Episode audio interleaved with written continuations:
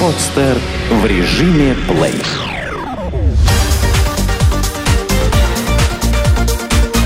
Банк.ру. Информационный дайджест. Как малому бизнесу получить кредит? По данным Международного агентства Moody's, объем банковских кредитов компаниям малого и среднего бизнеса России будет лишь расти. Эксперты уверены, что общий объем займов в ближайшие год-полтора превысит 10% ВВП, а к 2015 году составит все 15%. Как малому бизнесу сегодня получить кредит без залога и каковы главные причины отказов? Сегодня в предприятиях малого бизнеса заняты лишь 22% россиян. Для сравнения, в США в компаниях малого и среднего бизнеса работают около 80% всего населения, которые производят более 60% ВВП страны. В принципе, и у нас есть большой потенциал для дальнейшего развития малого бизнеса. Однако многие проблемы упираются в трудности с финансированием. Как сообщила банк.ру менеджер департамента маркетинга по работе с сегментом МСБ Абсолют банка Наталья Миремьянина, по их оценкам, в настоящее время потребность в финансировании удовлетворена не более чем на 20-25%, несмотря на то, что банки в последнее время активно развивают кредитование малого бизнеса. Качестве сдерживающих факторов эксперт назвала недостаточную экономическую и юридическую грамотность большинства предпринимателей, отсутствие у них ликвидных залогов, высокие риски невозврата кредитов и отсутствие реально сильной государственной поддержки малого бизнеса. При этом, как утверждают сами банкиры, требования к субъектам малого бизнеса с каждым годом становятся все более лояльными.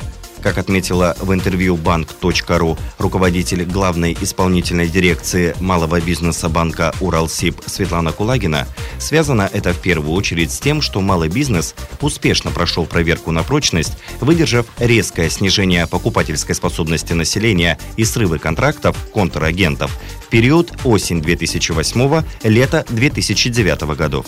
По ее словам, банки снова принимают в залог до 100% товаров в обороте. Появилось больше предложений кредитов без обеспечения и под залог приобретаемого имущества. Упрощается процедура оценки заемщика, сокращается требуемый пакет документов. На лояльных требованиях банков к малому бизнесу пока не отражается даже сложная обстановка в Европе. Абсолют Банк, например, в июне 2012 года снизил ставки по кредитным программам для представителей малого и среднего бизнеса. Ситуация в Европе как финансовая, так и в целом экономическая остается сложной. Рынки только немного стабилизировались после событий в Греции, как источником новых опасений стала ситуация в банковском секторе Испании – все банки России, в том числе и наш банк, безусловно, пристально следят за развитием событий в Европе. Но какого-то отражения на условиях кредитов для малого предпринимательства в настоящее время нет, говорит Светлана Кулагина из банка «Уралсиб». Многие предприятия малого бизнеса, особенно те, что недавно появились на свет, не могут получить кредит из-за отсутствия залога. Наталья Меремьянина из Абсолют банка отмечает, что их банк предоставляет возможность оформить беззалоговый кредит по двум программам. Правда, как и большинство банков, они стремятся минимизировать риски по невозврату кредитов за счет тщательного финансового анализа бизнеса заемщика. Поэтому одним из требований для компаний-заемщиков является наличие опыта работы не менее 6 месяцев. Это является косвенным подтверждением предпринимательской состоятельности. В банке Уралсиб также стараются предлагать беззалоговое кредитование финансово устойчивым компаниям. Среди наших клиентов большим спросом пользуется кредит «Бизнес-доверие» в сумме до 2 миллионов рублей на срок до 2 лет, отмечает Светлана Кулагина. Что касается главных причин отказов в кредитовании, то это, как правило, сокрытие потенциальными клиентами негативной информации о себе, в том числе по нарушениям платежной дисциплины, либо предоставление недостоверных сведений о своей деятельности. Как отдохнуть в кредит? Россияне активно осваивают зарубежные курорты и способствуют этому не только рост благосостояния граждан, но и развитие целевых кредитных продуктов как отдохнуть за банковский счет и сделать это с максимальной выгодой. По оценкам экспертов, только в одной Европе российские туристы в прошлом году оставили почти 20 миллиардов евро. Как отметила заместитель гендиректора по маркетингу и рекламе туристической компании «Роза ветров Мир» Любовь Чучмаева, Спрос на путешествия постоянно растет, причем популярностью пользуются как дорогостоящие туры, так и туры средние по цене. Самыми востребованными направлениями являются Италия, Франция, США, Чехия. Начальник управления развития новых отраслевых сегментов банка Home Credit Дмитрий Блинов добавил, что популярностью также пользуются туры в Египет и Турцию. По данным Российского союза туриндустрии, в 2011 году за границу на отдых выезжали около 15 миллионов человек. Турцию посетили более 2 миллионов 600 тысяч россиян, Египет – 1 миллион 400 тысяч человек. В этом году за границу поедут на 10% россиян больше, чем в прошлом году. На развитие туриндустрии влияет не только рост благосостояния граждан, но и появление интересных банковских продуктов. Сегодня, например, если у вас нет средств на загранпоездку, то можно оформить целевой кредит, причем сразу же в агентстве при оформлении тура. Альтернативой целевого кредита может стать обычный потребительский заем или кредитная карточка. Окончательный выбор кредита будет зависеть от цели поездки. Если речь идет о туре в кредит, то лучше оформить целевой заем. Если помимо поездки вы хотите еще приобрести заграничные сувениры, то имеет смысл брать кредит наличными.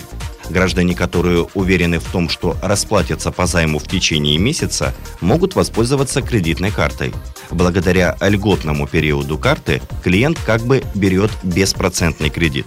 Первооткрывателем на рынке целевого кредитования в сфере путешествий был кредит Европа-банк, который в 2004 году предложил своим клиентам программу кредитования туристических поездок. Для банка, по словам начальника управления по маркетинговым коммуникациям Марии Власенко, данная программа является одним из приоритетных направлений потребительского кредитования в 2012 году. Как отметила заместитель гендиректора по маркетингу и рекламе компании «Роза ветров Мир» Любовь Чучмаева, Продажа туров в кредит очень выгодна для фирм, поскольку никаких затрат компания не несет, а вот продажи лишь увеличиваются. Специалист на примере показала преимущество отдыха в кредит. Так, если оформить тур за 50 тысяч рублей в кредит сроком на 6 месяцев, то ежемесячный платеж, рассчитанный с помощью банковского калькулятора, будет составлять 8100 рублей а переплата составит всего 3600 рублей. Для оформления кредита необходимо предоставить паспорт и внести 10% предоплаты, то есть 5000 рублей. В кредит сегодня можно взять даже железнодорожные билеты.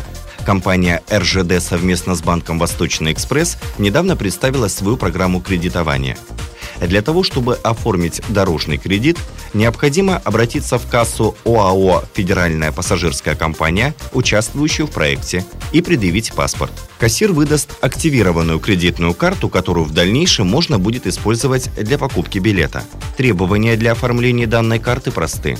Гражданство России, возраст от 21 года до 62 лет, постоянная прописка на территории России. Как заплатить налоги со сдачи недвижимости в аренду? Столичные чиновники решительно взялись за неплательщиков налогов с дохода, полученного от сдачи квартиры в аренду. Благодаря председателям ТСЖ, участковым и просто бдительным соседям, чиновники планируют собрать полную картину налоговых уклонистов. Чиновники не вводят каких-либо новых налогов. Они просто хотят, чтобы москвичи начали платить налог на доходы, полученные от сдачи квартир в аренду. Ставка налога всем известна. Для физлиц она составляет 13%. Но почему-то большинство граждан считает зазорным платить налог с прибыли от сдачи недвижимости в наем. Или просто лень возиться лишний раз с бюрократической машиной. Как бы там ни было, но сегодня, по оценкам чиновников, лишь 5% всех сдающих квартиры платят налог с полученной прибыли. А сдают в Москве около 100 тысяч квартир. Чиновники подсчитали, что если весь этот теневой сектор вывести на чистую воду, то бюджет пополнится на 5 миллиардов рублей. Помогут налоговым органам в составлении картины неучтенных арендодателей председатели ТСЖ, которым уже из мэрии разосланы необходимые письма. В них чиновники просят выявить граждан, снимающих жилье без договора аренды. Также посильный вклад в поиск налоговых зайцев будут вносить участковые и обычные соседи, которым только на руку, если будет учтено реальное количество потребителей коммунальных услуг в доме. Если будет установлено, что лицо сдавало квартиру и в прошлом году, то заставит заплатить налоги и за 2011 год. На более ранние сроки обращать внимание не будут и с налоговыми органами лучше не шутить. В 2009 году москвича, не уплатившего налог со сдачи квартиры в аренду, по решению суда обязали выплатить 115 тысяч рублей в качестве долга по налогам и плюс штраф в размере 100 тысяч рублей. Кто не знает, несвоевременная подача налоговых деклараций карается штрафом в размере 5% от неуплаченной суммы налога за каждый месяц.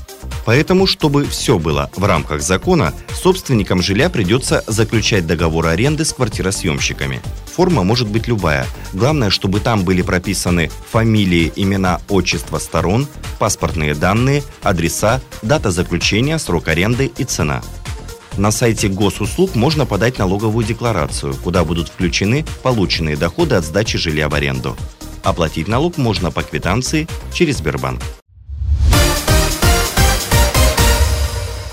Сделано на podster.ru Скачать другие выпуски подкаста вы можете на podster.ru